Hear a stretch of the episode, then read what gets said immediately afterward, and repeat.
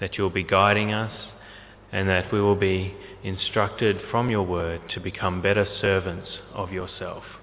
We pray this in your Son's name. Amen. Do you like to complain? Do you like to complain? I'm very good at complaining, particularly when it comes to certain things. One of those things in particular is I love to complain when I'm driving. I probably shouldn't do it as much as I do, but whenever someone's doing eighty in a one hundred ten zone, I really start to complain. When they start to do forty in a sixty zone. The other night I was following someone and they were giving way to thin air at roundabouts. They had to stop at the roundabout. They just couldn't keep going. And I started to complain. If someone's in the car, they'll know that I'm complaining about it. And if no one's in the car, I still uh, find myself complaining. We're very good at complaining about certain things. But sometimes we even complain against God. We love to complain to God. Uh, there was a woman at the church that I go to in the evenings a couple of months ago, and she was talking to me. She gets very angry at God in her prayers. She actually yells at God.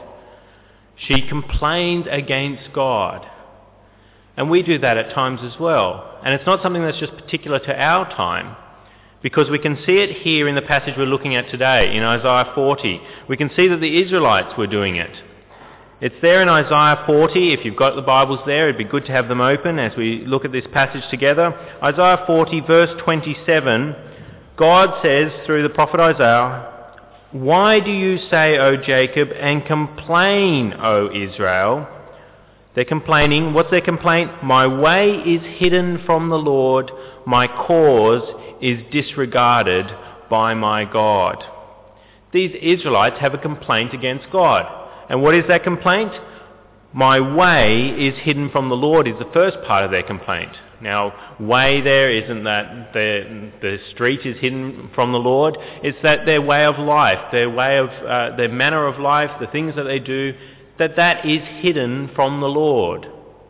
And that word hidden in the Hebrew is in the perfect tense, which can mean that it's completely hidden. It, it's done and dusted. It, it's it's set. It's completely hidden. God has no way of knowing. It's completely hidden from the Lord, their way. And then the second complaint is, my cause, in verse twenty-seven, my cause is disregarded by my God. The second part of their complaint is that their cause is disregarded. The word cause there can also be translated judgment or justice. So they're saying, I'm my, I'm not getting my rights. All these injustices are coming against me. I'm not getting my rights, and I'm complaining that God is disregarding those. And the word there, disregarding, is in the imperfect, so the uh, hidden was in the perfect, this is in the imperfect, so it's got a continuous nature to it. So they're saying, my cause, I'm continually getting injustice after injustice against me, and God is disregarding it. God isn't paying any attention at all. That's the complaint that these Israelites have. And that's a complaint that we make against God sometimes.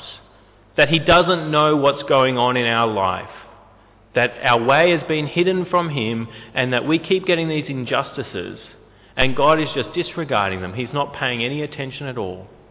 Is that a complaint that you've made against God at some point in your life? That's what these Israelites were doing. But Isaiah has an answer to this complaint, and he ha- he's given it in the previous verses to them, and that is that God is a powerful God. You should never underestimate that God doesn't have the power to know what is going on in the world. And so the first point this morning about the power of God is that he's powerful because he controls the entire universe. And that's there in, in Isaiah forty, uh, particularly in verse twenty-two. It says, he sits enthroned above the circle of the earth. That is God. He sits enthroned above the circle of the earth. Its people are like grasshoppers. He stretches out the heavens like a canopy and spreads them out like a tent to live in. It's speaking about God's power in the universe, that he created the universe. He sits above the circle of the earth and he spreads, he stretches out the heavens like a canopy. Last week we saw that God marks out the heavens uh, by the breadth of his hand, and here it's talking about him creating, him, him stretching them out, and the, the word there, canopy, could actually be translated, it's like a, a thin curtain, a thin veil. And so for God to set up the, the, the universe, the heavens there, it's, it's equivalent to us closing and opening curtains. It's stretching out the curtains. a very thin curtain, not a heavy drapes, but nice thin little curtains. That's what it is for God. He is so powerful that it's like stretching out curtains. And then it says there also in verse twenty-two that he spreads them out like a tent to live in. We live in this earth, and to God we, we think it, it, it's, it's huge, and we have such great mansions and houses, and God says it's like a tent to live in. Now, I've never liked camping, and that's partly because I'm not very good at putting the tents up. And if you don't put up a very good tent, it's fairly uncomfortable, the camping experience. For God, it is uh, the, setting up the universe is like putting up a tent. It's it's not as difficult as putting up a house. It's just like putting up a tent. God is a powerful God, because to set up this whole earth and the heavens around it, it's, and the places that we live in, it's like a tent. But he continues uh, talking about his power in the universe, and we see that there in verse uh, twenty-six. It says, "Lift your eyes and look to the heavens. Who created all these?" What are all these? Well, it continues, "He who brings out the starry host one by one and calls them each by name.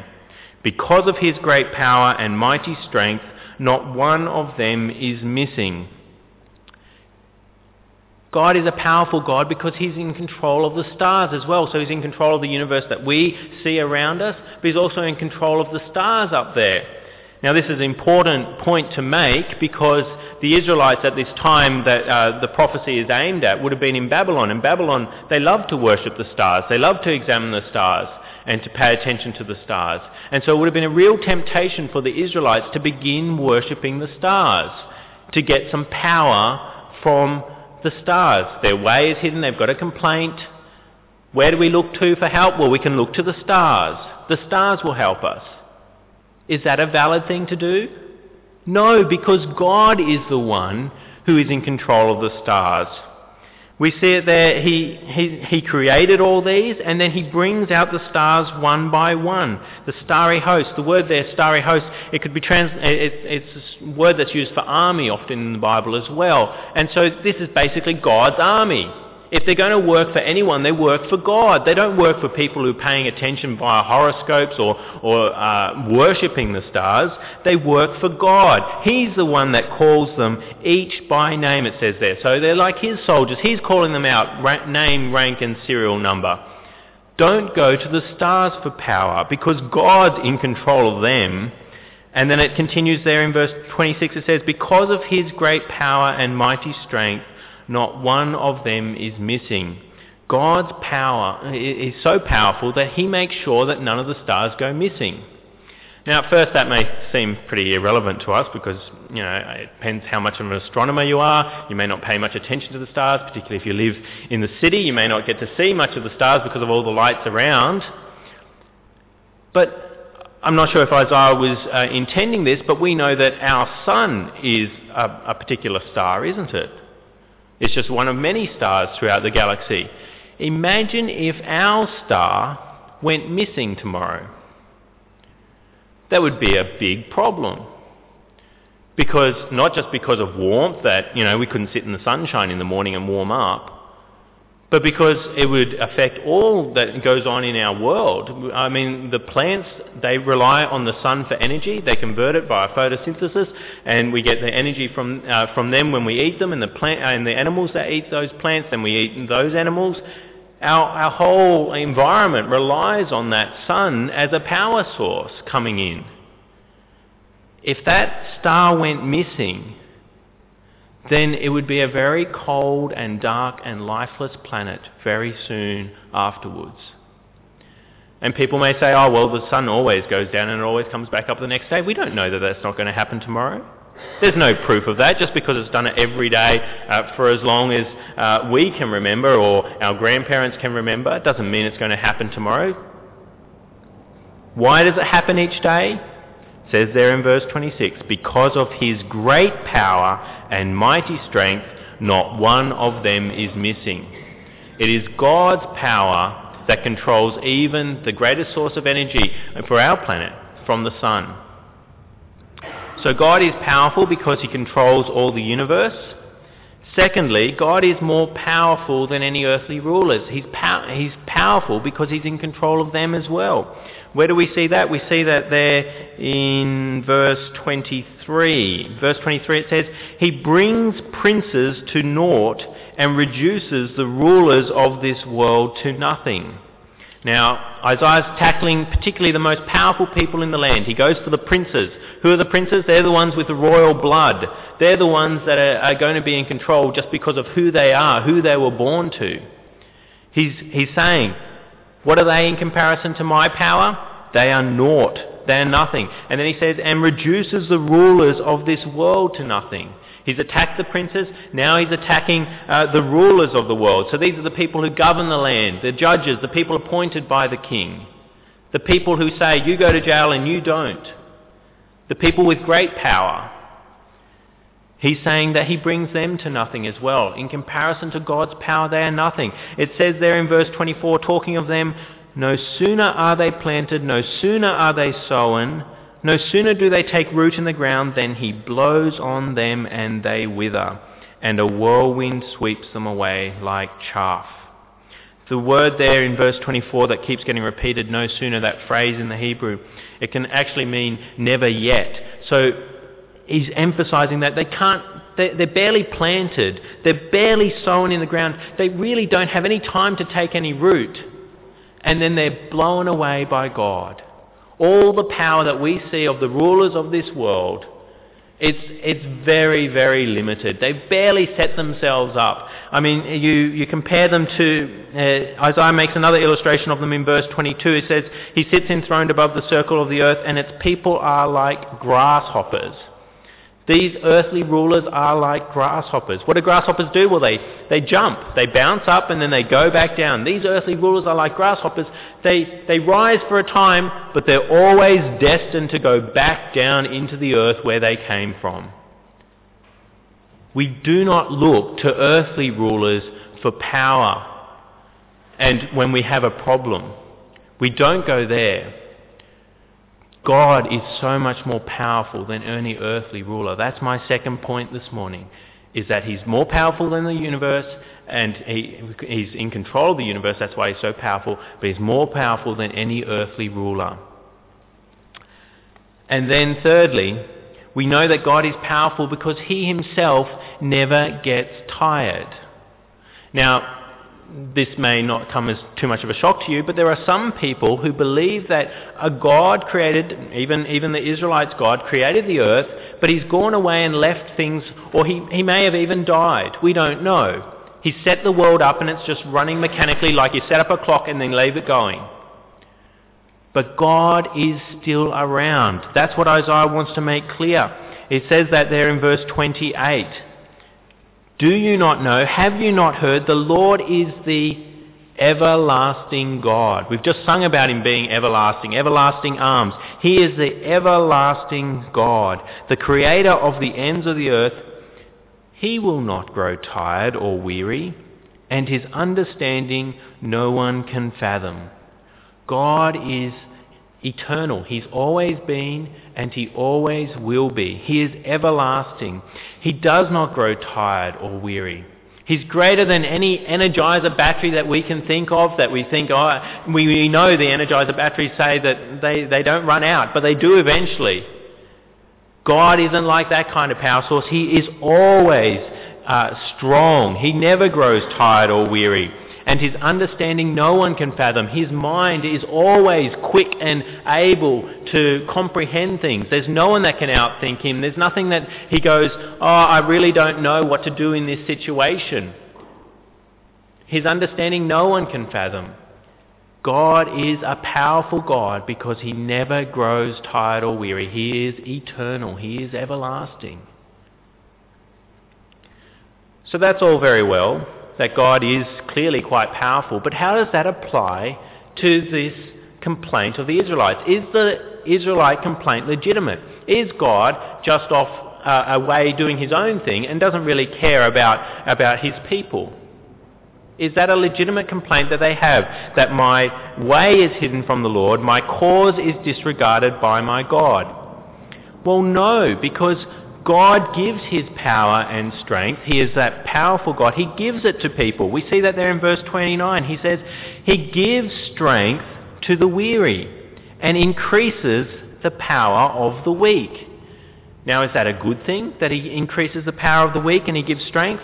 Well, yes, because it's a different type of power than all man knows. And he gives a comparison. He says in verse thirty, to compare the power of God that you can have, he compares it to, in verse thirty, even youths grow tired and weary, and young men stumble and fall. He's targeting there two groups of people. Youths grow weir- tired and weary. Youths there are, are the teenagers, the teenage boys, the ones that, uh, or, or the really young boys that always seem to have lots of energy. I remember when I was a, a little boy, I remember just running for the fun of it. You know, to see how fast I could go. I just had so much energy. You'd be running about all over the place. You'd never slow down. But eventually you do grow tired and weary. I don't run pretty much anywhere today because it just takes too much work. He's saying even youths grow tired and weary. And young men stumble and fall. Young men there, it's a word in the Hebrew for choosing. So it's the select men. Now, when do you select men? Well, generally, in this sort of day and age of, that Isaiah was in, you select them for the armies. These are the, the really fit ones that you take off to war, the soldiers, the ones that are really strong, the ones that won't stumble and fall, the ones that will be there in battle for you. It's not people like me. I was embarrassed last week at a, a dinner table that I had to ask my wife to take off a soft drink cap lid because I couldn't get it.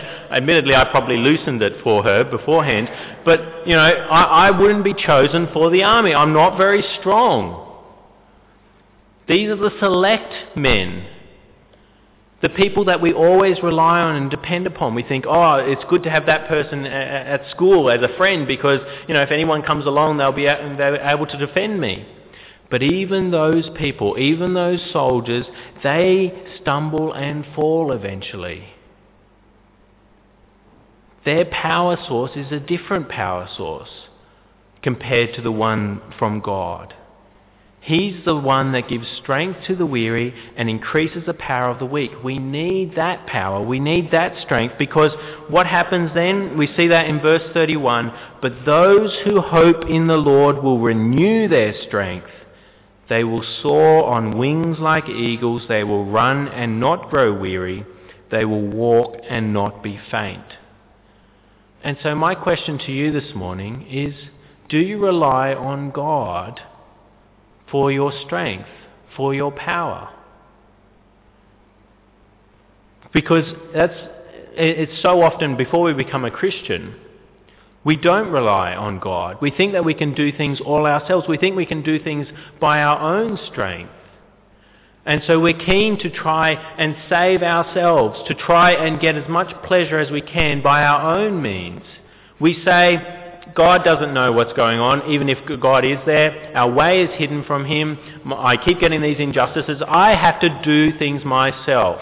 God helps those who help themselves. So I will have to find out how to live the good life. What is the best way to get pleasure? And if there's a heaven, it must be up to me to earn it.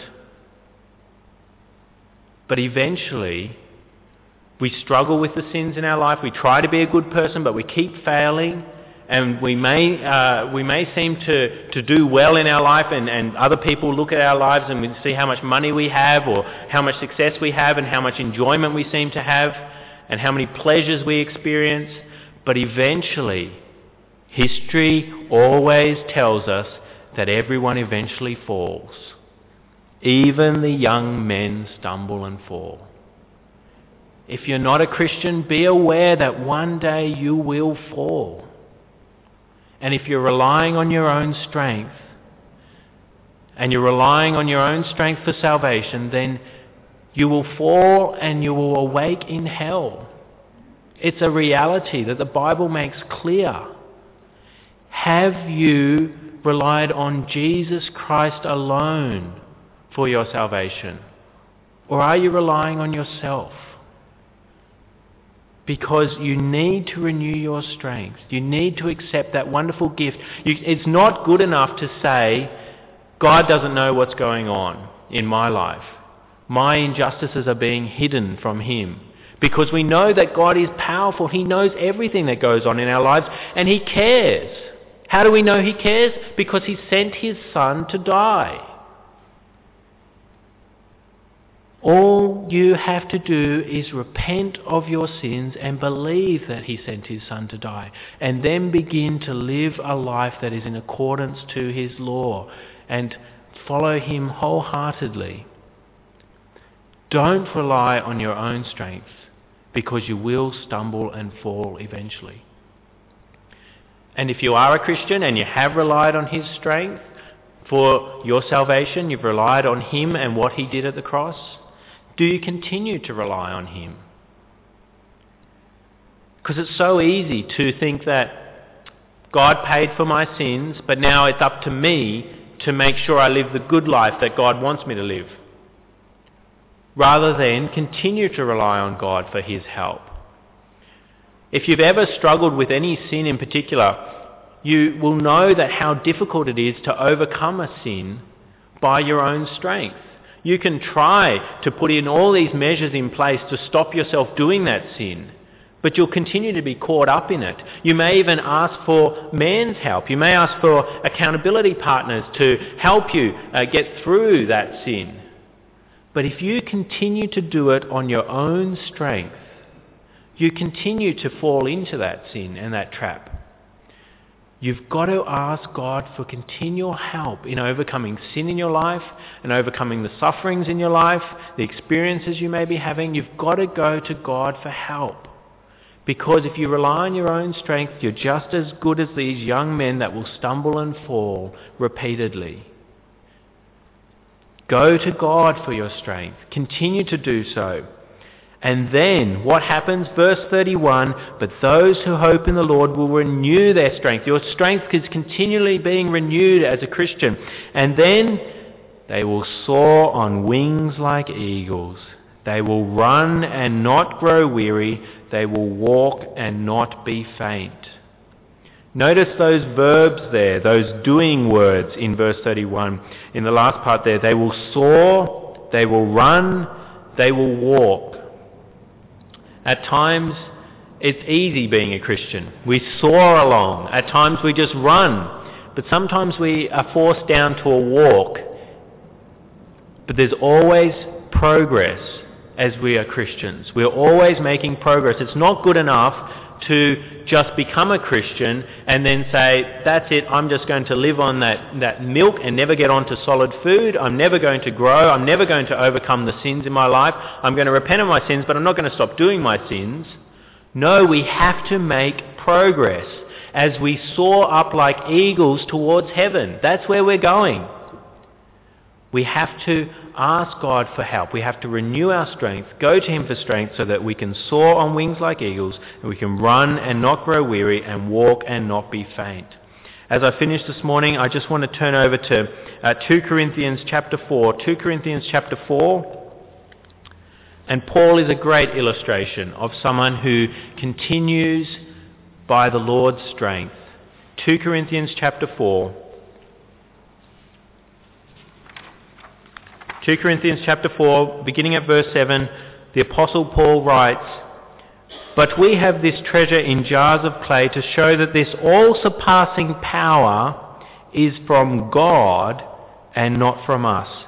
We are hard-pressed on every side, but not crushed, perplexed, but not in despair, persecuted, but not abandoned, struck down, but not destroyed. And then continuing uh, down in verse sixteen, verse sixteen says in two Corinthians chapter four, therefore we do not lose heart, though outwardly we are wasting away, yet inwardly we are being renewed day by day. For our light and momentary troubles are achieving for us an eternal glory that far outweighs them all.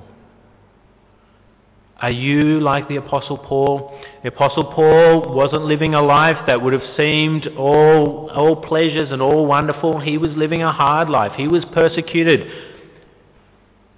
And the kind of persecutions he would have gone through, no one by man's strength would have been able to probably endure at all. It is the reason he was able to endure it all was because he was relying on God's strength. And so as he was wasting away with his body on the outside, inwardly he was growing more and more like Jesus Christ and being renewed day by day as he fixed his eyes on what is to come. And that's where those eagles are soaring up to. Are you one of those eagles? Are you soaring with your eyes fixed upon God for power and strength? Or do you rely on your own strength each day? Let us speak with our Lord.